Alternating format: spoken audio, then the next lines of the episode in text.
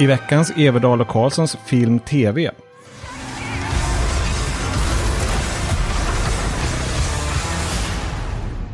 Virtuellt pang-pang av Steven Spielberg.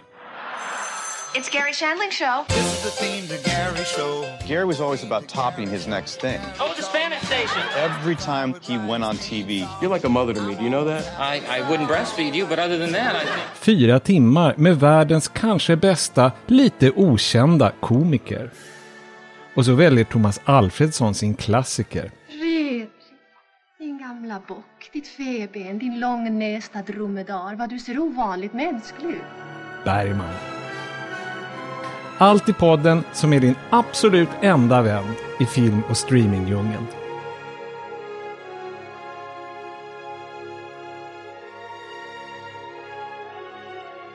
Hej! Välkomna till köksbordet. Här sitter jag, Göran, och hej Johan. Tjenare. Hej CG. Hej Göran. Eh, se, du hade någonting som du ville tillägga. Förra veckan ska jag säga till de som inte har hört, och om ni inte har gjort det, gör det omedelbart. Men vi pratade om Pillow Talk, den gamla klassiska filmen med Doris Day och Rock Hudson. Du hade någonting som du ville tillägga. Ja, så där som det ofta är så kommer man på efteråt att jäklar också. Jo, jag, jag blev så, när, när, när man läste på det, jag blev faktiskt lite paff. För Johan berättade ju att just den filmen blev ju en jättehit det året. 60... Ja, den, mest, 59. den, mest, 59. den mest lönsamma filmen 1959 Ja, helt enkelt. Ja. Men Mm. så såg jag att liksom Doris Day överhuvudtaget de närmaste åren, vid fyra tillfällen, inte fyra år i rad, men det var liksom i början av 60-talet, så var hon alltså den mest säljande filmstjärnan i USA. Alltså hon box office starkast av alla. Och det hade jag inte riktigt fattat faktiskt. Nej, men hon var väl en sån där som var stor i hela USA, alltså ä- Mm. även liksom eh, Midwest och sånt där. Alltså alla gillade Doris. Ja, uppenbarligen. Och, Ja. eh, och sen då dalade hon ju lite, slutet av 60-talet, då hängde hon inte, liksom inte riktigt med sin tid. Och hon fick en chans, och det var nämligen att spela Mrs Robinson i mandomsprovet. Men det blev inget. Nej, det skriver hon själv i sina memoarer, att hon, hon sa nej på moraliska grunder. Hon tyckte att manuset var vulgärt och stötande. Ja, det Så det blev ju Anne Ja. Bancroft istället som gjorde den. Okej, men då, vi, vi kunde alltså ha haft en eh, mandomsprovet med Doris Day och Robert Redford som blev som var påtänkt för Ja. Dustin Hoffmans roll. Ja. Men jag tror att de båda motsvarar mer beskrivningen i boken, i förlagen till Ja. mandomsprovet. Men man kan inte riktigt klaga på resultatet. Nej, det du, verkligen inte. Ja, Sen när vi ändå är inne på lite kuriosa så vi har ju faktiskt en koppling till de här väldigt eh, snygga Ross Hunter-filmerna, alltså sådana här som... eh, Som just Pillow Talk Som just Pillow Talk. Mm. Med, vi ska ju prata om den franska regissören François Ozon, Mm. som ju alldeles uppenbarligen är en stor fan av de filmerna. Och man kan väl tänka sig kanske speciellt den lite queera sidan Ja, av jo. de filmerna. Och, och formsidan, att de är så Formsidan, ja, också. att han, han har gjort en av hans mest kända filmer, Åtta kvinnor, skulle ju kunna vara producerad av Ross Hunter. Jo, den känns nästan som en pastisch. Sen Ja. för, att, för att knyta ihop Doris Day-säcken, så när, när man ändå pratar om hennes betydelse i, i popkulturens historia, hon hade ju en son. Ja, Som Ja, var- just det. Terry Melcher. Melcher. Ja. Som var musik, musikproducent och anledningen säg, eh, att eh, Manson-gänget hemsökte Roman Polanskis hus, det skulle vara att han var arg på Terry Melcher som hade ägt det här huset en kort period innan. Manson trodde att, att Melcher bodde kvar där. Och eh, hade helt enkelt tänkt att hämnas för att Melcher inte ville producera hans skiva. Ja, alltså de hade ju samarbetat med musik, Musikalis ha- och även med Dennis Wilson eh, i, Ja, från, från- Beach Boys. Ja. ja. det där, ja det där, åh gud, det där är så spännande. Vi vill gärna återkomma någon gång till det. Ja, alltså när, när vi ändå är inne på det här ämnet så kan man väl bara rekommendera om någon tycker det här låter det minsta intressant så lyssna på en podcast som heter You Must Remember This som Ja. har en lång serie program just om Charles Mansons Hollywood-koppling. Otroligt intressant. Vad heter hon nu igen? Eh, Ka- Carina Longworth, You Just det. must remember this. Ja. Det måste man komma ihåg, för Ja. den är väldigt, väldigt bra. Vi har i alla fall varit på bio, precis som du sa Johan. Vi har sett kusliga franska tvillingar. Vous appelle parce que je me sens en danger. Il veut m'effrayer, me faire peur, me faire du mal.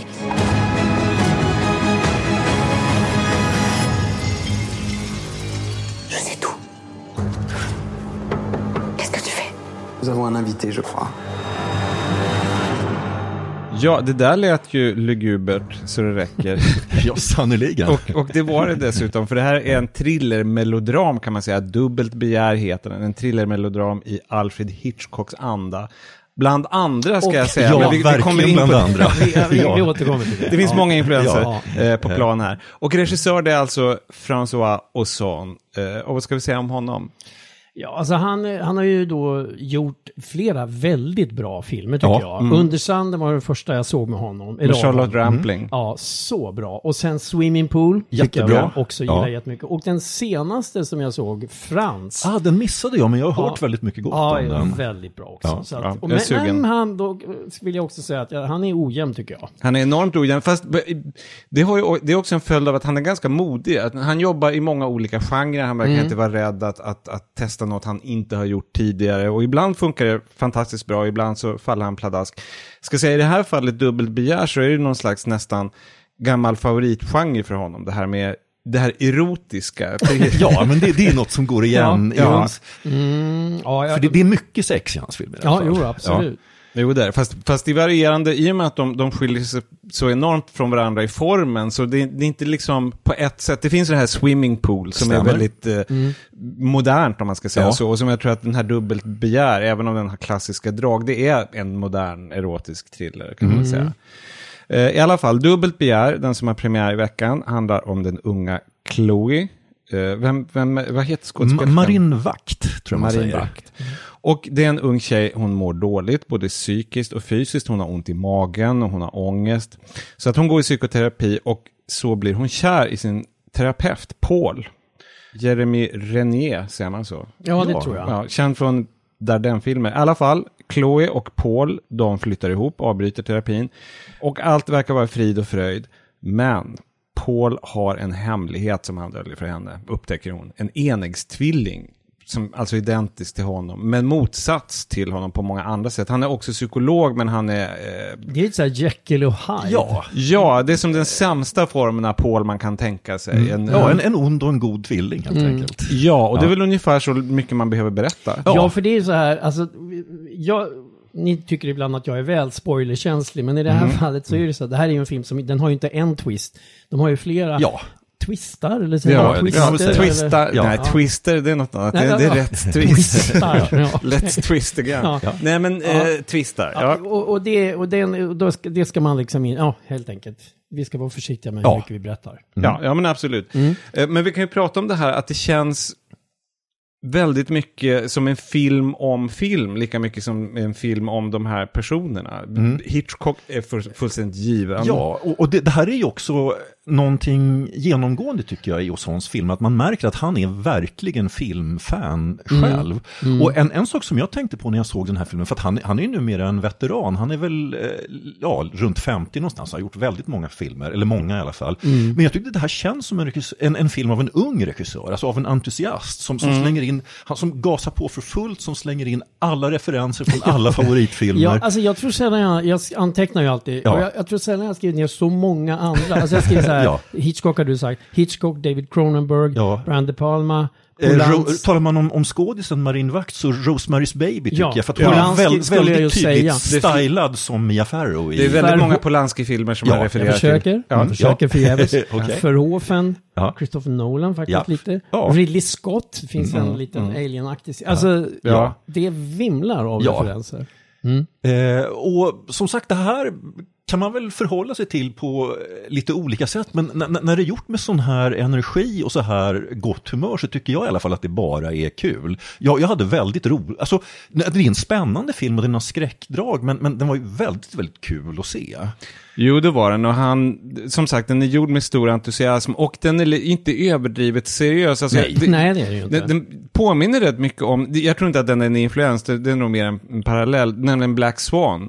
Att, den är, att det är liksom i grunden så är det en riktigt gammaldags melodram. Det är Ja. som Gasljus eller Rosemary's Ja. Baby eller någonting sånt där. Det är en sån där Är hon galen-film. Jo, men Ja. precis som också den här Black Swan som du säger, så är finns det ju mycket det här, vad är verklighet, vad är i hennes huvud? Ja, vad är fantasi, och- vad är dröm och, och vad händer egentligen? Ja, och, och, och tar man just den här förtjusningen i lite illa sedda genrer så kan man säga att det, det är väl en sorts kombination av melodram och det finns väl inget riktigt svenskt ord för det, eh, exploitation-film. Alltså, Ja. Som framförallt då blåser på med väldigt mycket sex och naket, alltså så fort det finns en chans. Jo, där kan jag bli lite trött. Själva först, kommer ni ihåg första bilden? Ja, alltså jag tyckte faktiskt det var kul. Man ska väl inte avslöja det, för det ändå, jag tyckte det var väldigt Vadå, ska vi fyndigt. inte säga vad det Vi, är? jo, vi kan Eller säga det måste kan vi vi väl kanske ändå göra. Jo, Ja, den första ja. bilden kan vi Ja. avslöja. Ja.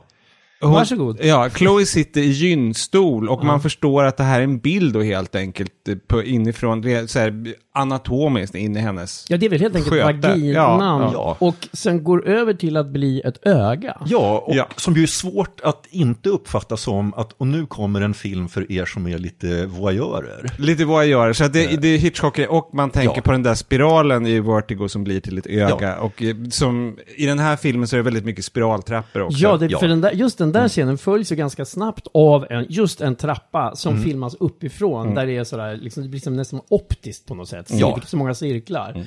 Han är ju väldigt, alltså Ja, det är estetiken är ju väldigt ja. kontrollerad. Ja, och Ja, ja, ja. det är otroligt, eh, alltså en film om tvillingar eh, ge, ger ju enorma möjligheter till någon som är så här förtjust i att, kom, att göra snygga bildkompositioner.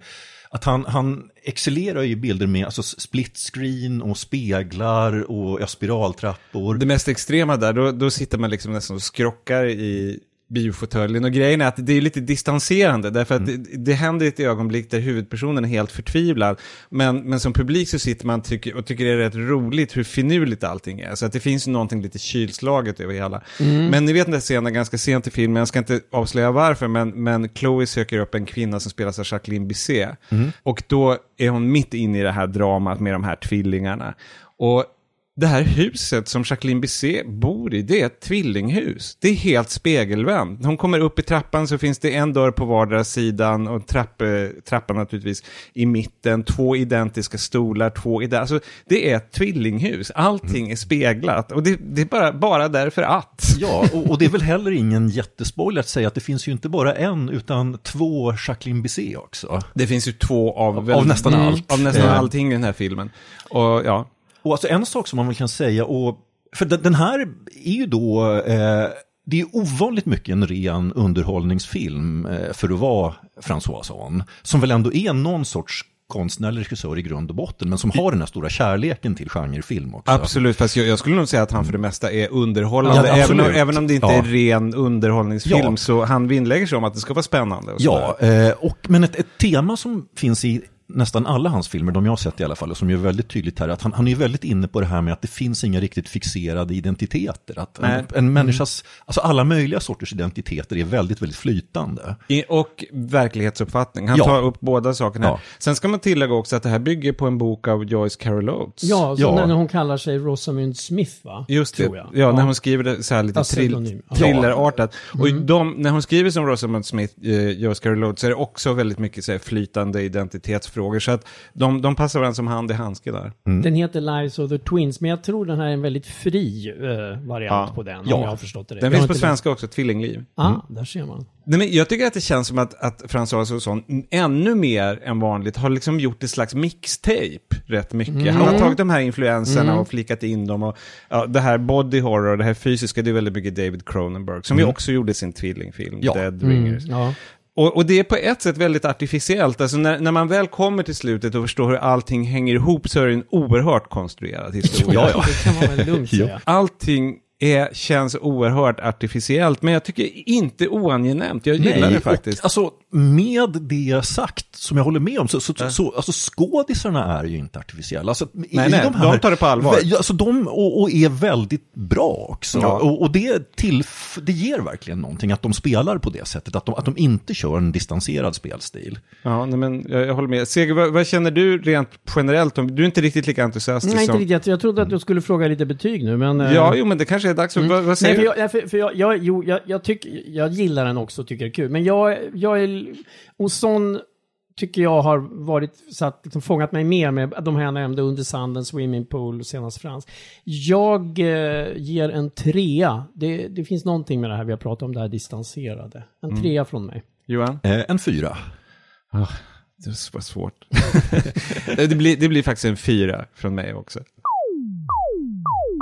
Den satt lite långt inne där för mig. Det, det här är ett, ett, ett fall av det hade kunnat bli en stark tre eller svag fyra. Men en fyra blev det. Och vi går vidare till nästa film.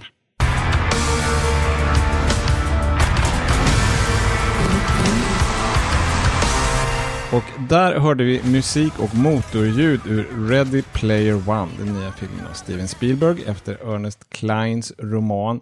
Och den kommer ju då bara några månader efter The Post, alltså Spielbergs alla presidentens män-aktiga filmdrama. Så att man kan ju inte riktigt klaga på bredden här. Nej, och inte på arbetsförmågan heller. Nej, jag tänkte ju säga det, produktivitet. Ja. ja. Ja, han är inte lat på något sätt, Steven Spielberg. Ready Player One, eh, det är något helt annat än, än The Post. Den utspelar sig om 25 år, det är en science fiction-film.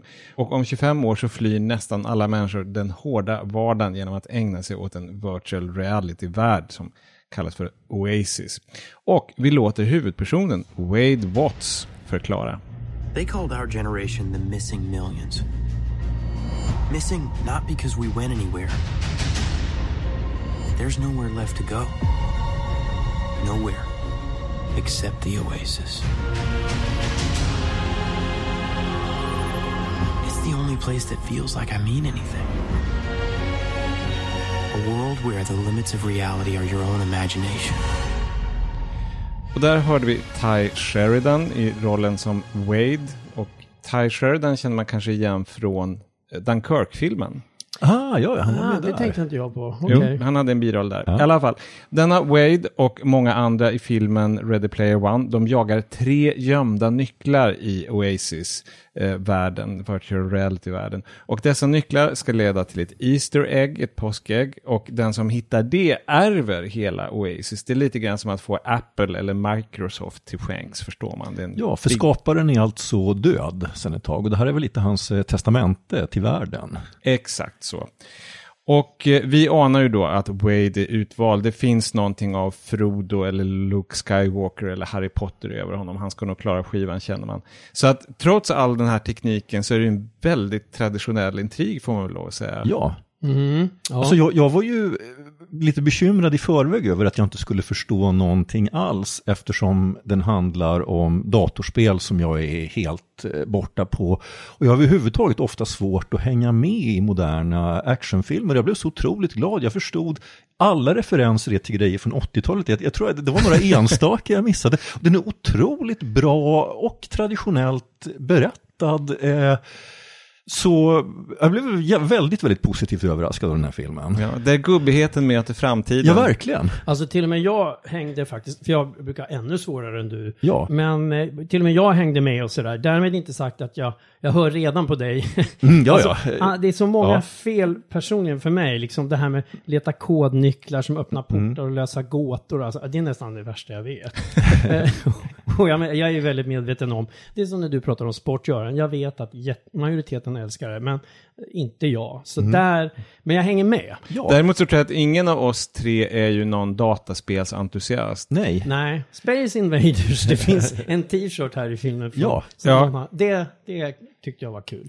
Men sen så är den ju också, alltså det är helt enkelt en eh, väldigt bra äventyrshistoria. Det, alltså de här, om man säger liksom fantasy eller fluminslag, eller vad man ska kalla dem, de är trots allt rätt dämpade. Utan det, det mesta är, alltså jag, jag har ju jobbat ett antal år som redaktör för eh, ungdomsböcker och för mig så kändes det som alltså en riktigt, eh, om jag på mitt gamla jobb hade fått där, manuset till den här romanen så hade jag köpt det direkt. Det här blir en säljis. Ja, Det hade jag också gjort, fast helt utan hjärta. Ah, Okej, för, mig, för mig hade det faktiskt varit med en hel del hjärta. Ja. Men du då Göran? Jo, jag, gillar, jag kan tycka att det finns en, jag, jag anar en entusiasm hos Steven Spielberg, att han har hamnat lite grann rätt där, för att han, han var ju själv stor på 1980-talet. Ja. Det, det var ju då han, han, kom, han hittade sin roll på 70-talet, Det var på 1980-talet som han blev storproducent och, och gjorde i rollen som producent Tillbaka till framtiden till exempel och Gremlin. Så det finns ju blinkningar till båda de filmerna. Ja, och, och var, var han inblandad i Tillbaka till framtiden också, eller känns det bara så? Jo, när han producerade. Ja, för det är ju väldigt mycket hänvisningar till, ja, det är så mycket till- 80-talshänvisningar, men speciellt De till Tillbaka till framtiden. Ja.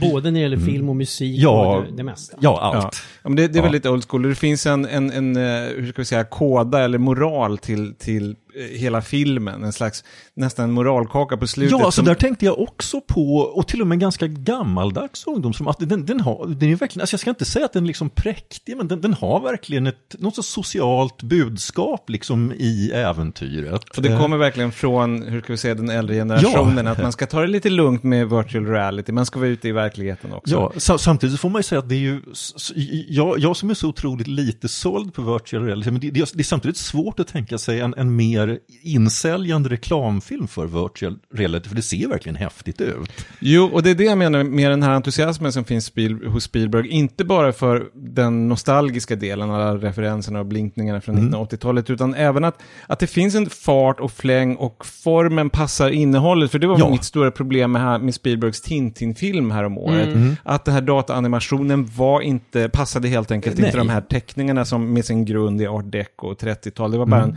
det, det bara funkade inte. Här är det precis tvärtom. Eh, En grej med dataanimation det är att det tenderar att se ut som speldemonstrationer. Ja. Och det passar ju Mm. perfekt för Ja. en sån här historia.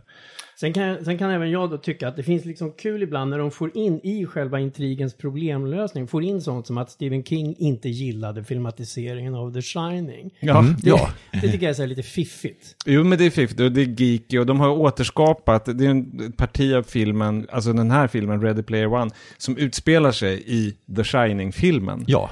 Och det är, ju, det är verkligen gjort med kärlek. Ja. Spielberg, naturligtvis, han var ju inte bara Kubrick-entusiast, han var ju dessutom vän med Stanley Kubrick. Ja, de gjorde väl en film tillsammans? Ja, Ja. Li, lite grann på samma sätt alltså, som eh, den här grundaren av företaget här, att, att efter Kubricks död så Ja. fick han ta över Spielberg och, och gjorde AI, Ja, just det, Mm, den, ja. den, den gillade faktiskt jag. Artificial Intelligence. Så att nu har han gjort både virtual re- reality och artificiell intelligens. Sen så kan man ju klaga på att med allt det här blinkandet och tillbakablickandet, det är ju inte en originell film. Nej, nej, verkligen Nej, och inte. det tänkte jag säga, det är Ja. så himla tacksamt. Alltså redan första sekunden så Ja. drar de igång med syntintrot i Van Halens Jump. Ja. Ja, ja. Dun, dun, dun, ja, Ja. och så vidare.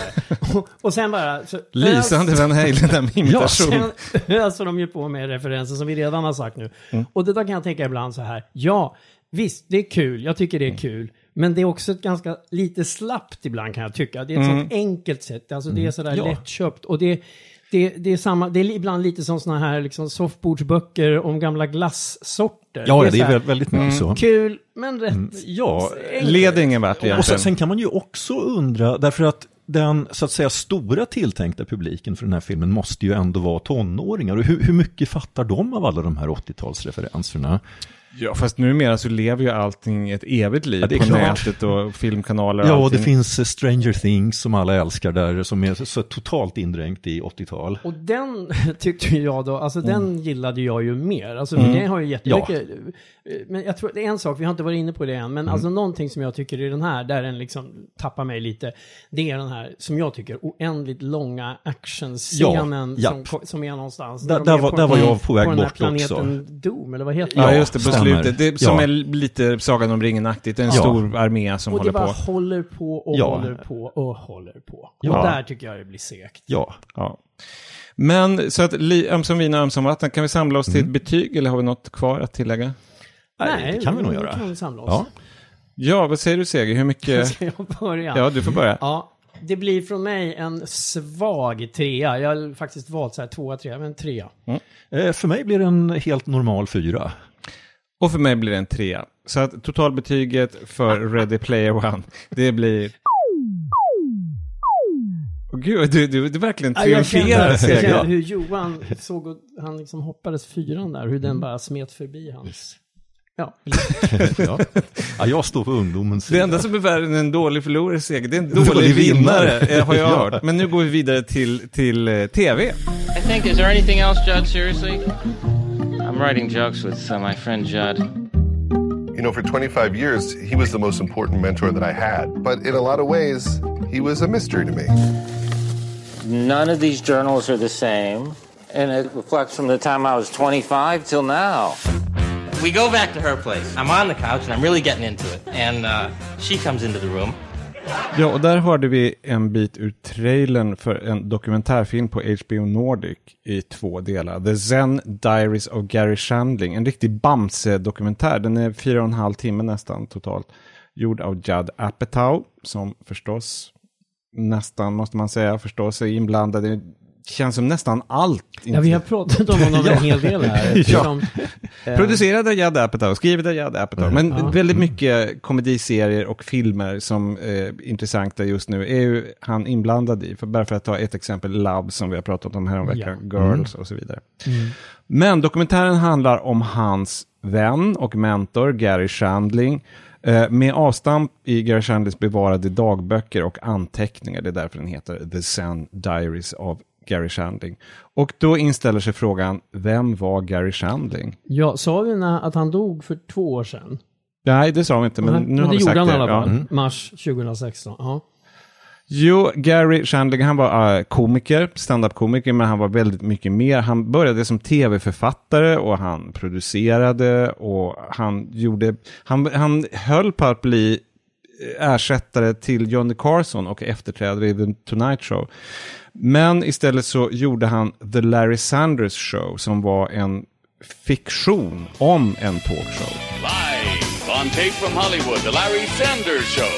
Tonight, join Larry and his guests, Harrison Ford, Shirley Jones, Jody Watley, and me, hey oh, now, Hank Kingsley. And now, because only he brings out the natural luster of the wood, Larry Sanders! Förebilden för brittiska The Office, alltså med Ricky Gervais.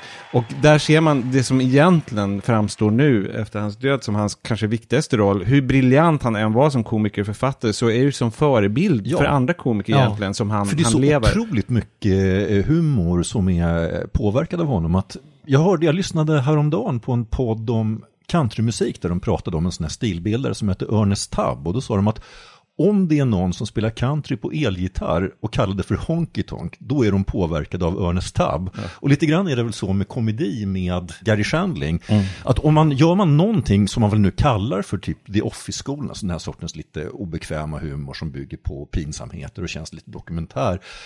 Håll, är, man i den genren, då är man helt enkelt påverkad av Gary Shandling. Ja.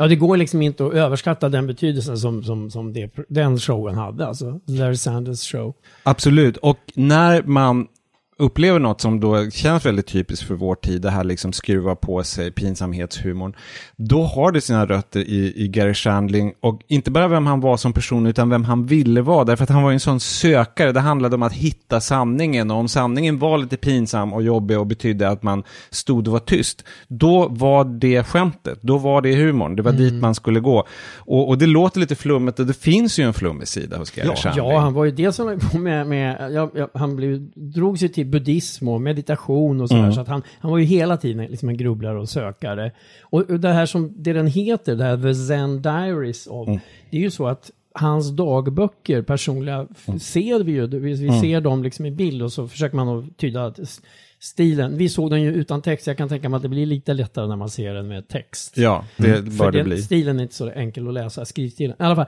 Men där, där framträder ju bilden av, alltså det är ju helt klart, så det här var ju inte någon harmonisk och lycklig person. Nej, verkligen inte. Och Judd Apatow då som, som var hans eh, vän och lärling eller vad man ska säga. Han, han är väldigt tydlig med att han, han, det är ett varmt och inkännande porträtt men det är ju inte liksom så att han skönmålar på något Nej, sätt. nej. Man förstår Nej. att han var en jobbig typ att ha att Absolut, göra ja. med ofta och, och, och det var en plåga. Den här Larry Sanders show som vi då kan tillägga, det är en favorit för oss alla. Jag skulle sätta den på topp tre eller topp fem av tv-serier genom tiderna. Ja, jag är Eh, nog med på det. Den är så fruktansvärt rolig och stark, men också en plåga, inte bara för Gary Shandling själv, utan för framför allt för hans medförfattare att jobba med. Däremot så var det tydligen alltid fantastiskt, eh, ska vi säga, tryckt klimat vid, under inspelningen. Skådespelarna hade det jättebra, men manusförfattarna tuggade han igenom och spottade ut. De bytte väldigt mycket va? Ja. Ja, han, man ser att det finns ju ett mönster i hans liv, både privat och på jobbet, eh, i synnerhet när det gäller andra författare, att han blir besviken. Han känner, han känner sig, och han blir besviken inte bara därför att folk inte håller måttet, utan han blir besviken för att han känner sig sviken på något plan, Mm. övergiven. Och då är det lätt att bli psykolog, för man får ju följa hans liv väldigt nära, nästan pinsamt nära, Mm. passande nog för att det är Mm. han. Så att man, från hans barndom, att han förlorade en älskad bror när han var barn. Han, han var tio år när storebrorsan dog alltså. Och som var bara några år, eh, kan han ha varit 13 när han dog? Mm, ja, någonting sånt. Någonting Mm. sånt.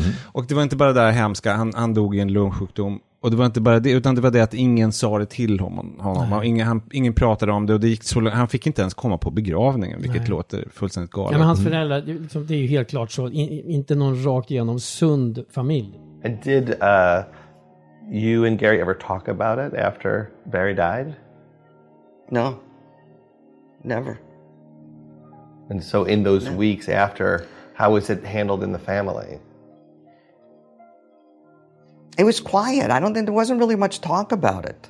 I don't. That's the th- the, the only thing I don't remember conversations. I just remember it was quiet and not much was really said after that. Um, sort of odd, you know, to me that it just seems like poof. Barry was gone and that was it. Och man kan ju säga att han gjorde ju komedi av precis allt i sitt liv, Gary Shandling, men det här var en hemlighet även för hans många nära vänner, att han pratade inte om den här brorsan. Däremot så pratade han desto mer om sin ga galna mamma som blev desto galnare då när Ja. hon förlorade sin äldste son och ett väldigt nära och kanske osunt förhållande med Gary som påverkade hans liv.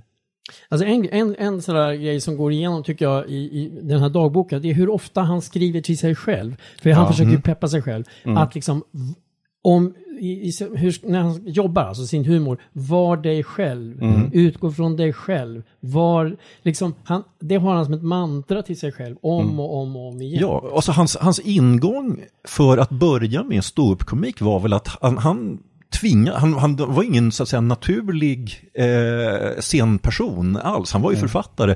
Men han tvingade sig själv upp på scen uttryckligen för att, för att upptäcka vem han var. Han ville hitta sig själv genom att göra Mm. det här. Ja, han gjorde ett genombrott som kändes som nästan som ett sånt där psykoterapeutiskt genombrott när han fann sig själv på scenen, när han hade blivit övergiven av en flickvän och bara började prata om det samma dag. Actually, what happened is I was involved in a relationship, and the girl left me, and I was very hurt, very hurt. And I had to go up on stage, and I finally just turned to the audience and said, "This girl left me." Well, I said, "What happened is she moved in with another guy, so uh, I dumped her because that's where I draw the line." Det där, Där- där drar jag gränsen. Där drar jag gränsen. så att han, han förstod att det var då det började funka. Men de är ju ett fantastiskt material de här dagböckerna. Att Mm. man, man känner Ja. att man kommer honom så nära, inte bara dagböckerna, utan han, han var ju så självabsorberad. Det finns ju massvis av videoband när han liksom... Mycket pra- så här hemfilmer liksom. Ja. Så, här, ja. Där han är väldigt öppen. Och eh, saker som han gjorde som extra material till sina DVD-er och som han förstod också det här extra materialet var ju bara en ursäkt för honom att liksom söka upp gamla kompisar och göra upp och vad, vad tänkte du då och, och vad tror du om mig nu och Framför, all- och det är också ett fantastiskt material med Alec Baldwin och Conan O'Brien och Ricky Gervais. Alltså det, det är ett överflöd av namn som är idag mycket större än, än Gary Shandling. Och jag tycker, särskilt med Seinfeld är det häftigt tycker jag, därför att de var ju uppenbarligen vänner och uppskattade varandra. Jag kan inte tänka mig två mer olika Nej, för han känns ju inte alls eh, så. Men, eh, för, för på ett sätt så stämmer ju, Gary Shandling stämmer ju in lite på den här lite klichén, det här clownen som grät. Ja, ja, eller ja, gråter eller verkligen. så. Och Seinfeld känns ju inte alls så. Men där är ju, finns det ju andra, som Jim Carrey som är med här och intervjuas. Mm. Han har ju också ett stort mörker i sig, förstår man ju. Ja. Och han säger ju också en grej här i den här filmen, när han pratar om den där nojan som, som Gary och som han hade.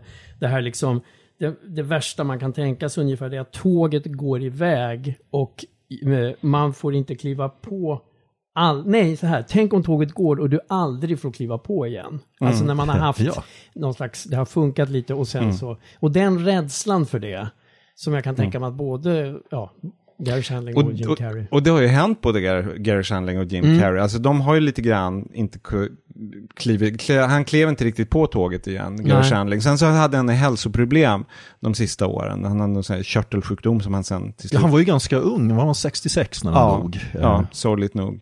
Men jag tycker det är häftigt när man ser de här, eh, när han konfronteras med de här andra människorna, i synnerhet Seinfeld, att de, Mm. att de på något sätt, jag ska inte säga att de pratar förbi varandra, därför att Gary Shandling pratar verkligen till med Seinfeld, men Seinfeld tar ju inte till sig en sekund där att liksom, du är satt på jorden för att vara autentisk, och liksom Seinfeld köper ju inte Nej. det Nej. alls, inte, inte alls. Your material is purely a vehicle for you to express your spirit. So it doesn't have any value beyond that? It doesn't have any value beyond you expressing yourself in a very soulful, spiritual way. It's why you're on the planet. Men det finns en fin scen i, så här, bakom kulisserna när eh, han är uppe på scenen och kör en akt och så sitter Jerry Seinfeld och Chris Rock där bakom i logen liksom. Och de skrattar Ja. enormt och liksom bara jublar åt att han lyckas så bra där på. Och det känns, Ja. det känns faktiskt rätt äkta, som att Ja, de faktiskt ja. blir glada av Ja, men det. alltså, man, man märker ju verkligen hur mycket, alltså dels att de här andra komikerna högaktar honom som Ja. en sorts banbrytare och förebild. Men så, så är det ju också så att när, när han kommer igång och är i form, alltså de kan ju knappt sitta kvar på stolen, alltså de, de garvar så otroligt mycket. Och han är ju verkligen rolig. Ja. Och här ska man ju tillägga att, att hans största efterlämnade verk då är ju den här The Larry Sanders Show som han gjorde på HBO och som man kan säga är startskottet för den här guldåldern för tv. Det var Mm. den första. Och, och det, det som... Tid, väldigt tidig HBO-serie. 1992, jag såg om piloten, gamle George Bush är ju president. Alltså det är Ja, före det. Clinton, Ja. det är så Ja. länge sedan. Och, och det är mycket som vi tar för givet, kom ju han med där, det här att göra en, en komedi med dokumentärkänsla, det finns inga pålagda skratt, förutom när det utspelar sig i en tv-studio, då finns ju en studiopublik. Eh, men framför allt det här som är en sån klyscha idag, men som inte fanns in, innan, kändisar som spelar sig själva och ofta osympatiska versioner av sig själva. Ja. Sharon Stone, David Duchovny gör en väldigt fantastisk version av sig själv. Och allt det här är ju sånt som har plankat så många gånger så att det är lätt att glömma att jo, men det var faktiskt någon som hittade på det alltihopa. Han hette Gary Shandling. Han, han är en sån där övergångsgestalt som det finns Picasso inom bildkonsten eller Beatles inom popmusiken. Att de gjorde sin grej men de gjorde också ett helt klimat. De gjorde det möjligt för andra att göra samma sak. Och sån var han, även om han aldrig blev lika känd som Picasso och Beatles.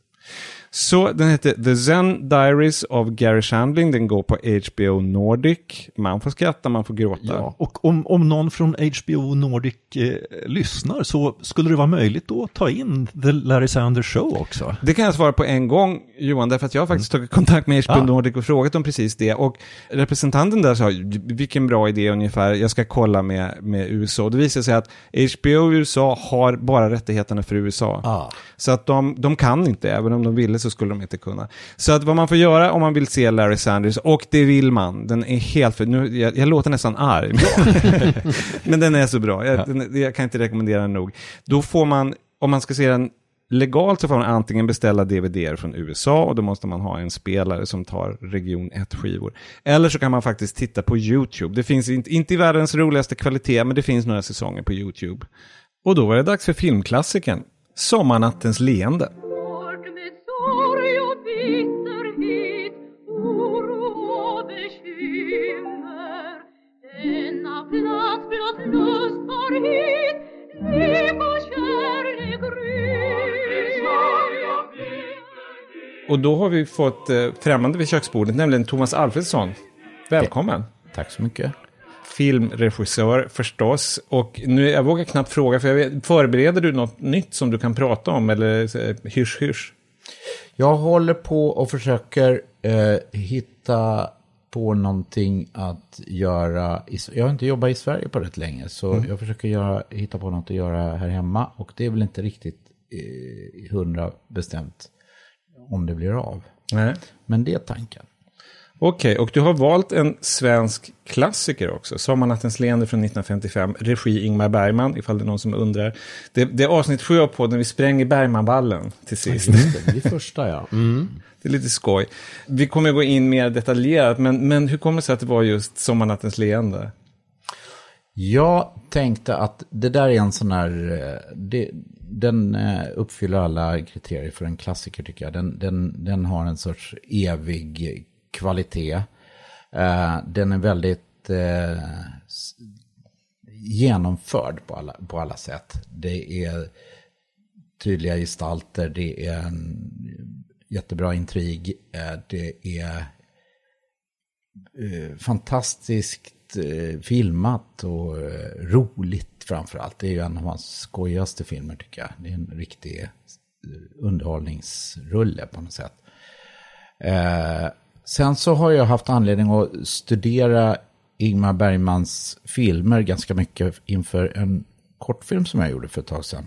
Som tyvärr inte ligger kvar på SVT Play längre. Nähä. Det hade varit kul att, att, att rekommendera. Men den, den... Ja, vi hann precis Ja, eh, se den. den. Ja. eh, Jo, men och då gjorde jag tillsammans med eh, konstnären Jesper Wallersten en kortfilm som vi tänkte att de, de, alla andra kommer väl kanske göra olika, eh, eller satsa på att göra något elakt om Ingmar Bergman. Men vi tänkte att vi gör något hyllande och uppskattande om hans eh, gärning. Och som kanske inte koncentrerar sig på hans person utan på, på hans verk. Och så försökte vi göra någon sorts, eh, lite, vad ska man säga, en rebus. Eh, Mhm. eller, ja, rebus kan man säga, till, till hans filmer. Eh, så vi, har, vi filmade på gamla inspelningsplatser och eh, i hans hem och eh, med skådespelare som är, liknar de som är med i originalfilmerna. Ja, väldigt. Ja, det just, de just när det gäller. Sommarnattens leende så är det en Ja. skådespelare som är väldigt Ja, lik eh, Jarl Kulle. Ja, just det. Maria Gulle. Ja. Spelar sin egen pappa. Alltså det var ju enormt kul att se, för vi, vi tittade ju först på eh, filmen och så såg vi din kortfilm efter det. Och det var ju otroligt kul att se då just avsnitten om Sommarnattens leende när man hade de här bilderna i huvudet. Ja, det var väldigt kick. Eh, är det så att alla skådespelarna i din kortfilm är kvinnor? Eller var det Ja, någon? ja, det är en pojken Alexander. Och det är en pojke alltså? Ja, han är en pojke. Och jag tänkte att det skulle vara en, en lite åldrad Alexander som Mm. har blivit en hämnare. Mm. Och att det, att det skulle vara Ingmar som är, studsar omkring lite grann bland sina gamla eh, figurer, Ja. rollfigurer. Ja. Alexander slår tillbaka. Ja. Men då ska vi prata lite mer om Sommarnattens leende och den utspelar sig för hundra år sedan ungefär, kan man tänka sig. Gunnar Björnstrand spelar advokaten Fredrik, som har en mycket yngre hustru. Och så gästspelar skådespelerskan Desiree, som spelas av Eva Dahlbäck, på orten, på teatern. Eh, Och Fredrik har haft ett förhållande med henne och de återförenas efter föreställningen. Och Desiree säger hej. Fredrik. Din gamla bock, ditt feben, din långnästa dromedar. Vad du ser ovanligt mänsklig ut. Tack för komplimangen. Har du fått ont i stora bröstmuskeln? Eller hjärtat som det heter på vanligt folk? Det var inte därför jag kom. Mm. Nej. Det har alltid varit dina ädlaste attribut som har fört dig till Desiree. Det var alltså Gunnar Björnstrand och Eva Dahlbäck. Och eh, ja, men de bara rivstartar Mm. i den där scenen. Mm. Och, och, och sen så saktar de inte in överhuvudtaget. De hade en viss kemi, kan man säga. Alltså Eva Dahlbäck är ju helt fantastisk dessutom. Hon är otroligt eh, varm, men också eh, en ulv i fårakläder. Eh, hon, hon är, det dryper ju av ironi, eh, de här eh, replikerna. Och, och, och så hör man varenda stavelse och det går undan gör det också. Och inga Ja. klipp. Mm. Alltså det, det, är en, det är ett tempo som gör att det fladdrar i håret, men det är, Ja. det är inte framklippt liksom, utan det spel, spelas fort. Ja, man märker verkligen, fast i positiv mening, att, Ja. att Bergman är teaterregissör. Att Ja. han, han har lagt upp de där scenerierna och han, han har fått upp farten. Och han var ju dessutom, vilket är lite lustigt att tänka sig för en nutida, alltså, han var ju en, en, en väldigt erfaren komediregissör. Inte bara på scenen. Han, eh, efter den här filmen, jag läste att Bibi Andersson, som han då hade ett förhållande med, hon skrev ett brev till honom. Ingmar, nästa måste bli en allvarlig film. Du håller på att fastna i, i komedifacket. Och det är lite grann lugn i stormen, Bibi. Ingen fara. Sen- kan vi säga. Det finns ju ett annat klassiskt brev som kom till Bergman också efter den här filmen. Jag tror att det var ett telegram och det var från Hasse Ekman. För de, de hade ju haft någon sorts tävling under 50-talet om vem som var den bästa svenska filmregissören. Och efter att Hasse Ekman sett Sommarnattens leende så skickade han ett telegram till Bergman där, om jag minns rätt det stod att eh, jag ger mig, det här är för jävla bra. Jaha. Mm. Men när du tittar på det som, som regissör, är det någonting som du kan inspireras av eller ser du det som ett museiföremål? Eller? Absolut inte. Just den här är ju, alltså om man tittar på det lite sådär filmtekniskt, det som fransmännen kallar för mise en scène, alltså hur, hur man lägger scenerier. Och som, som du mycket riktigt påpekar, att han är en teaterman som, som kan lägga scenerier. Det Det är ganska svåra saker och mycket liksom, geometri att få det att, funka och få det synligt och få det begripligt. Och vem ska ha en fas och vem ska vara högstatus och lågstatus. Allt det där har ju med var i bilden man är.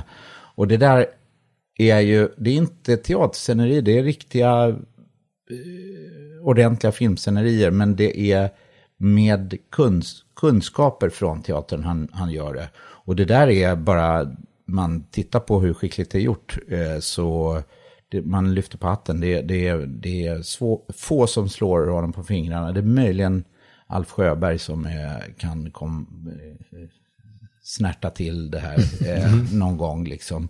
Eh, han är för jävlig helt enkelt på, på, att göra, på att göra berättelser. Och det, ser, det, det, det var det naturligtvis inte, men det ser ju lätt ut. Alltså det, det är gjort med en Mm, vä- ja. väldigt lätt hand. Men han, eh, jag läste på lite grann innan, det var tydligen enligt Bergman själv en helvetisk inspelning. Han hade ja, ont i magen naturligtvis. Och, och även hans medarbetare liksom bekräftade att han var ovanligt jävlig den sommaren. Mhm. Men eh, samtidigt... han gör väl otroligt mycket just den här perioden. Han gör mycket den här perioden och han är väldigt pressad ekonomiskt därför att hans senaste film var inte en framgång. Så att han, det här är en beställning, en komedi. Han hade egentligen velat göra en allvarligare film men, men han inser att det, den kommer han aldrig få finansierad. Och det här är, tror jag, den sista filmen där han hade, var tvungen att piska fram pengar på det sättet. Därför att han vann ju pris i Cannes, inte Guldpalmen men dock.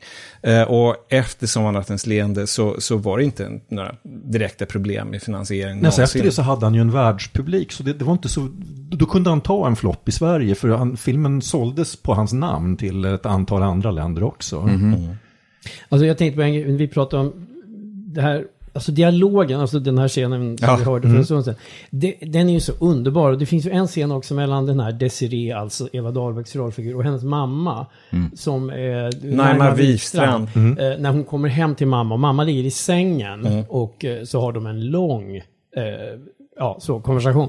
Och den är också, jag bara satt och, alltså den är så rolig och så vass. Och Naima Wifstrand är ju så jäkla bra. Mod- Modernt också. Ja, är ja, men visst. och det är där de smider hela den här ränken, är Ja, det? stämmer. Ja, Mm. precis. Ja, men, och, och hon är ju så, hon är så krass och liksom, alltså mamman också sådär. Och så smart och, nej den är... Och hon det- talar ju något slags som, som jag tror kallas för epigram. Alltså sån här eh, Oscar Wilde one-liners. Ja. Hela Ja. tiden. Ja, det, är just väl, det. det. är otroligt elegant och man märker att hon är ju då... Hon var ju någon slags nationalskatt, Naima Wifstrand. Hon hade Mm. gjort alla stora dramatiska roller. Och hon bara... Hon, rör sig inte. Hon är, hon är på något sätt rörelsehindrad. Hon ligger i sängen. Hon och ligger där uppbyltad med Ja. en massa kuddar bakom. Ja. Så det, det är en sån härlig Och hon, scen. blir, Ja. hon blir buren så att hon rör sig inte ett dugg. Så att hon, hon är helt stillastående och bara snor varje scen hon är med i. Älskar du verkligen den där åsnan? Vilken menar du? Vilken menar du själv? Alltså den. Jo, honom älskar jag. Ja, det är det jag alltid har sagt. Desiree, du bekymrar mig. Du har alldeles för mycket karaktär. Det har du efter din far. Vilken av dem? Jag har ju att välja på. Vad sa du? Du hör ju inte på. Det har jag aldrig gjort. Det är därför du är så frisk trots dina år. Om folk bara visste hur ohälsosamt det är att lyssna på vad folk säger så skulle folk inte bry sig om att lyssna och då skulle folk må så kolossalt mycket bättre. Ja, det är något viktigt vi talar om. Finns det någonting som är viktigt för dig? Jag, är- jag är trött på människor. Men det hindrar inte att jag älskar dem. Och det var vackert sagt. Det är inte sant.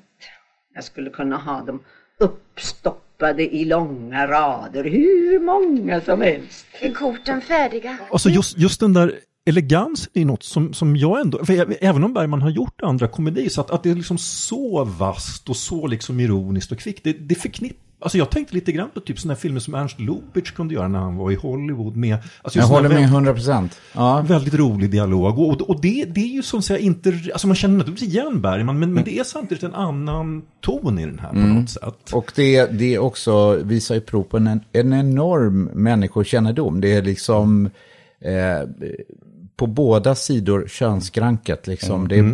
det är en jäkla insikt i hur kvinnor och män, i alla fall i dåtidens sätt att definiera könsrollerna, att de är så... Att han har en sån jäkla insikt. Eh, Mm. Som jag skulle jag har svårt att tänka mig själv skulle kunna ha vid den tiden. Mm. Liksom. Han, han har en, eh, som om han har varit och tjuvlyssnat. Liksom. Ja. Ja, men samtidigt så är han, han har de här motiven som han alltid återkommer till. Därför på ett sätt så är den otypisk för att den är så lätt. Eller skenbart lätt i alla fall. Men samtidigt så är det den här liksom otrohetsgrejen som trolösa och senare ut äktenskap. De här makarna som, som, som eh, på något sätt inte kan släppa varandra men samtidigt såra varandra. Och just genom att svika varandra, att vara otrogna. Det var ju någonting som han kom tillbaka igen och igen och igen. Men han aldrig på det här lyckliga sättet känns det som. Det var en väldigt, en väldigt speciell Nej, troning. här kostar det ju inte så mycket, eh, tycker man. Eller det, det är gjort med lätt hand då med, med eh, ja, i en sorts förenklad tillvaro, eh, högborgerlig tillvaro, där, där folk byter eh, fruar med varandra lite hur som helst. Men, men det, det är ju ganska obekväm den där överenskommelsen, tycker jag, till exempel i Fars, där, det, där man blir lite puffad med avsändarens armbåge. Att så här är ju vi karar. Och Ja, ja. eh, så Mm. blir man, kvinnorna puffade med motsvarande armbåge då. Att så här är ju vi tjejer. Och så man liksom i fåtöljen tänker så här, nej, sån är inte jag. Eller det här hänger jag inte med på. Men det här, här lyckas han liksom med sin intelligens passera det obehaget på något sätt. Det, det, man, man accepterar den där högreståndsmiljön på något sätt. Mm. Eh, Även om man inte, det kanske inte är någon igenkänning så, men man, man accepterar fiktionen väldigt snabbt. Man accepterar, och sen, så, sen finns det ju de som inte är överklass, eller rättare sagt det finns den här pigan, Petra, och Mm. hennes, eh, hennes uppvaktare. Men, men det är också det här typiskt som, som Bergman också återkom till, nästan i det här sönd, filmen Söndagsbarn, som handlar om hans barndom, och även i Fanny och Alexander, då är det liksom de här och viskningar och rop, den här tjänarna, eller framförallt de här kvinnliga tjänarna som står med båda fötterna på jorden och har en, har en mycket, de är inte neurotiska som herrskapsfolket och sådär.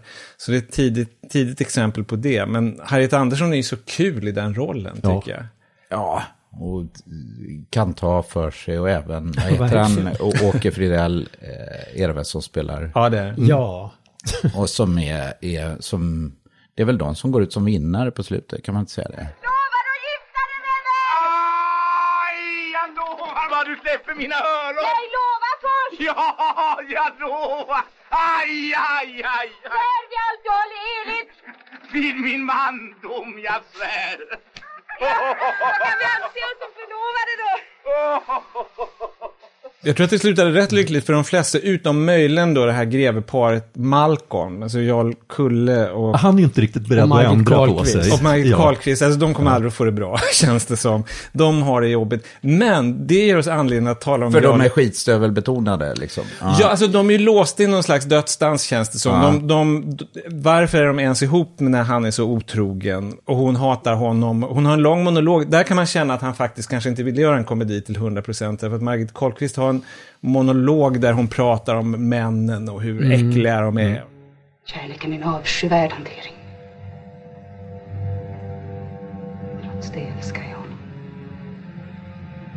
Jag skulle kunna göra vad som helst för hans skull. Vad som helst.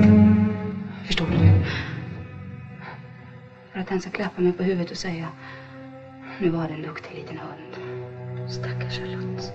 För den är ju så speciell den scenen från henne. För att då är hon ju först är hon ju otroligt bitchy med Ulla Jakobsson, alltså med Ann. Alltså hon är ju så super, verkligen så, ja en superbitch och så här. Och sen så vänder ju liksom på något sätt hon i den scenen så kommer det ut det här allt. När För de- hon känner igen sig i hennes situation. Exakt. Mm, mm. Och när de då på något sätt förenas eh, lite, efter att hon först har bara stuckit på henne sådär Mm. liksom. Det, det tycker jag är en sån, bara, bara i en scen att det finns en sån dynamik liksom. Mhm. Det är häftigt. Hon, hon är väldigt, jag skulle säga att hon är den mörkaste figuren i, i filmen. Alltså, Ja, de, alltså, de, de, hon är inte riktigt en komedigestalt som de andra. Grevinnan. Ja, Grevinnan. grevinnan Malmholm. Ja, alltså ja. hon, sen, så, är- sen så är det ju kul när hon liksom skjuter med pistol och missar Mm. och sånt Ja. där. Så att hon, hon gör ju roliga saker. De här, där man märker att, nu, jag är inte jägare eller någonting, men till och med jag ser att det inte är någon tillstymmelse till rekyl i de där pistolerna. Den liksom bara viftar, det är som vattenpistoler. Ah, du satt där som lite vapenexpert. Ja, Ja, nej, men ja. Det är också en viss eh, skraltighet i de här sängarna som åker genom väggarna. När ministern hade somnat så tryckte kungen in den där knappen. Gör det så får hon se vad som sker. Han bara driver med mig. Ja, det, och, och det åker ut någon putti. Ja, just det. Det är inte Eh, ett gökur, men det. är det, är det en någon liten kerub som som- i en trumpet? Sålunda kom den vackra damen genom väggen med säng och allt. För att förlusta sig med majestät. Jösses så fiffigt. Ja, Jo. som är lite skramlig sådär. Ja, hur det funkar rent tekniskt det där, det, det går de inte riktigt in på. Det är kanske tur. Jag tolererar att min hustru bedrar mig. Men rör någon vid min älskarinna blir jag en tiger! Kom av mig sköna! Kulle är ju så fantastisk Ja. också. Ja, Jarl Kulle Ja, som... ja, Alltså han är ju helt hejdlös. Ja. Han får ju blåsa på något så otroligt. Han, han är ju så enormt rolig. Fantastisk. Ja. Ja. Och är ju alltså under 30 år när han gör det här. Oj. Ja, det är så. Och Maria som vi pratade om tidigare, hans Ja. dotter som spelade Jarl i den här kortfilmen, hon är alltså 60. När hon gör sin pappa, det är Ja, liksom ja, alldeles ja. Det är märkvärdigt att tänka kul. sig. Ja. Ja. Men han är helt, vilken auktoritet han har ändå. Jag har duellerat 18 gånger. Pistol, värja, florett, spjut, pilbåge, gift, jaktgevär. Sex gånger har jag blivit sårad. Men för övrigt har lyckan stått mig vi, Eller det kalla raseri. Som enligt den store fältherren August Sommer skapar den segerrike soldaten. Och så får det faktiskt lov att vara med det. Vi har sett Sommarnattens leende, regi Ingmar Bergman, från 1955. Och vi tittade på iTunes iTunes-utgåvan, om man så ska säga, den, den streamingutgåvan som ser fantastisk ut, till min häpnad. Jag hade inte trott att den skulle se så bra ut. Men nu är det dags för sista rundan.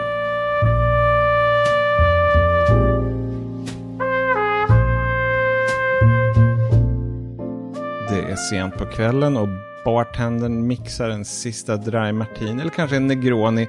Men vill också ha ett tips på någonting att se. Vad säger du då Johan? Ja, men då säger jag att det var eh, väldigt bra den här inledningen, men att man är, man är en bar och det är sent på natten. För jag, jag har någonting som är, det är mycket den stämningen och ja, det, det är lite, det finns liksom stålar, det finns brottslighet, det är lite sjaskigt. Eh, Hela- hela är, kostcirkeln. Ja, eh, det är en miniserie på åtta avsnitt som finns på Amazon Prime och den heter Mac Mafia. Just det, den har jag också sett. Och Bra. den bygger på en eh, reportagebok om eh, internationell organiserad brottslighet. Och som titeln antyder så är tesen här att eh, ja, de här stora brottssyndikaten funkar ungefär som internationella storföretag. Ja, den bygger på en fackbok, men det är en, en fictionserie. Från Det stämmer. B- BBC va? Ja. I'm very happy with my life. Because of my family background, I've made it a policy not to invest in Russia. It is embarrassing to be Russian these days, but don't ever be ashamed of who you are. Let me guess. You're a gangster. Close. Banker? Den är också väldigt rolig att se av den anledningen att de har, de har uppenbarligen haft hur mycket pengar som helst. Så att de har ju spelat in på de här platserna och det är många olika platser. De är i London, de är i Tel Aviv, de är i Moskva, eh, de är i Mellanöstern eh, och de är hela Ja, det är i tiden... Prag en del också. Ja, i Prag. Eh, alltså jag glömmer säkert flera inspelningsplatser nu. Folk dör på så många ställen. Japp. så. Och man känner igen, det är en del kända skådisar. Jag antar många som lyssnar på det här eh, har säkert sett Happy Valley där James Norton spelar en psykopatisk skurk. Och här spelar han en mer, eller en, en från början helt civiliserad finansman.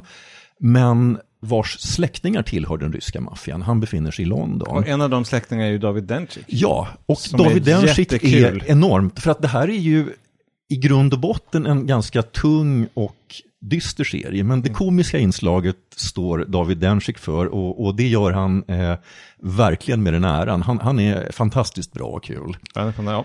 Nej, men jag, jag, jag gillar den också. Jag gillar den här var, när, hur. Så, så funkar det aspekten Ja. på det hela. Med hur man flyttar smutsiga pengar över världen och smugglar människor och eh, knark och vapen. Ja, och sen är det ju också, ja som jag antydde här lite grann, det är, det är ga- ganska mycket en Gudfadern-historia också. Det Mm. handlar om den hederliga familjen, den hederliga medlemmen av en oerhört tungt brottslig familj som försöker att hålla sig på rätt sida om lagen, men som ja, allt mer dras in i den här verksamheten i, i någonting som blir en riktig helvetesvandring till slut. McMafia på Amazon. På Amazon Prime. Yes.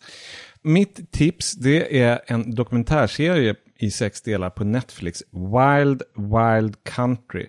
Och eh, den är verkligen vild. Den är far out. Det skulle jag säga är min, min största anledning att rekommendera den. Att man ibland inte riktigt nästan tror sina ögon. Jag ska inte berätta för mycket, men i stora drag så handlar det om Bagvam-rörelsen som vi som var med på 1980-talet kommer ihåg. Det fanns ett disco i Stockholm som hette Sorba the Badda. Var du Ja, någonsin där? det. Nej, det var jag inte, men jag minns ju att det fanns. Så att Bagwan-rörelsen det var en, en, en slags frälsarrörelse som drog eh, över världen. Och under en guru som heter Bagwan, som även kallas Osho, får vi lära oss här. Och denne Bagwan Osho, han köper land, en jättelik farm i Oregon i mitten på 1980-talet. Och där ska rörelsen bygga sitt högkvarter som en egen stad i vildmarken. Men saken är den att i närheten finns det redan en stad med lokala cowboys och pensionärer. Och de är inte så trakterade av de här rödklädda, fri kärlek förespråk, för, förespråkande flummarna. America was land of promise. It was my conviction we will have no problems. I don't think America has a place for these people. Everyone in Antelope mistrusts Rajneesh. I want that guru and his evil influence out of my city. They're run by satanic power. There is talk of vigilantes who may seek revenge on the Rajneeshis. A bomb went off in the middle of the community. More than 60 followers evacuated. It was a catastrophe. Och, och det blir konflikter som inte är att leka med. Och jag, jag säger bara, man häpnar. Det är våld, förgiftningar, intriger av alla slag. Och i, i centrum finns en kvinna som kallas för Ma Anand Sheila, som är Bhagwans högra hand. Och eh, hon är en hårding, jag säger inte mer. Wild Wild Country på Netflix. Jag hade faktiskt en granne som var Bagwan, kommer jag ihåg nu, på, när jag bodde på Östermalm på 80-talet. Just Östermalm. Men du menar som var medlem i Bagman? Det var, det var, Ja, men var- hade var- såna där Ja, färger men det var väl inte och- Bag... Du sa att han, du hade en grann som var Bagman, det kan ju inte stämma. Nej, alltså var Bagwan Ja. medlem. Man Ja. kallade det för det här för mig. Ah, ja, ja, ja, i alla fall. Nå, nåväl. Mm. Jag ska då tipsa om eh, komedin The Little Hours som eh, har kommit på DVD och som finns också hos de flesta, eh, de här man kan strömma hos eh, tjänsterna. Ja. Och det är, den bygger liksom väldigt, väldigt löst på de här berättelserna. Boccaccios eh, Decamerone från 1300-talet. Det är då den utspelas på ett kloster. Mm. Och eh, det är uttråkade unga nunnor som eh, så får de plötsligt en ny ung trädgårdsmästare. Han, och då låtsas man att, så att nunnorna inte ska liksom få några idéer och få så mycket kontakt med honom, låtsas man att han är döv, dövstum. Eh, vilket han inte är. Och det, men det hindrar ju inte dem, utan de släpper loss alla lustar och sådär. Det är jättemånga bra skådisar här. Alltså Mm. Det är Alison Brie från Glow bland annat. Och Mad Men. Och Mad Men. Och eh, just det, och Aubrey Plaza från Parks and Ja, ja. Recreation. Hon är och det är, Ja. eh, Jim, eh, vad heter hon nu? Jimmy McCurk, hon som var Jessa i Girls. Ja, just Ah, det. ja, ja. Eh, och Fred Armisen som är från Difficult People och Saturday Night Live. Alltså det, och det är faktiskt, och Molly Shannon, på tal om SNL. Ja. Nej men alltså så här, de, de spelar så kul för att de liksom, de har, allting ser ut som om det var 1300-tal, men de svär oväntat och pratar så här liksom modern engelsk slang och det är väldigt kul, de här brudarna. De är så stenhårda. Did he just smile at you? I don't know. Why is he smiling? Who is that? I who, don't know. who the fuck are you? Who are you? Who are you? Fernanda, stop! He's an intruder. I don't know who the fuck he is. Let me get Mother. Tell me who you are. What? Say something. Where did you come from? Okej. Det är faktiskt, Mm. det, det roligaste är skådisarna och hur de snackar och tonen. Alltså Ja. står en, ja, men liksom, det är kul. The Little Hours på DVD och hyrstreaming kan man säga. Mm. Japp, då bommar vi igen bygget för den här gången. Produktionsbolaget heter Jarowski. Niklas Runsten ser till att det låter bra. Och jag, Göran, Johan och Seger, vi säger hej då. Hej hej. Och vi ses. Och nu är det dags för ett pyjamastips med Seger Karlsson. Och den här gången har jag fastnat för en pyjamas som sitter på Meg Ryan i, inte Sömnlös i Seattle, utan i Du har mail, You got mail. Som ju eh, också regisserades och plus att hon skrev manuset av Nora Ephron. Och eh, det här är en, en ljus, det är så här vit med lite mörka ränder. En alltså typisk herrpyjamas fast, och jag, menar, jag tycker det är så snyggt när kvinnor har såna här klassiska herrpyjamasar med krage och knappar och sånt där. Och eh, den här har hon och hon är så här lite förkyld och i den här scenen sen så kommer liksom Tom Hanks hem till henne och sådär. Och jag kan tänka mig på något sätt att Nora Ephron gillade själv att ha såna här herrpyjamaser. Hon kanske hade nattlinnen, vad vet jag. Men jag får bara den känslan och det är en känsla jag gillar. Du har lyssnat på ett pyjamastips från Seger Karlsson. I want that guru and his evil influence out of my city. They're run by satanic power.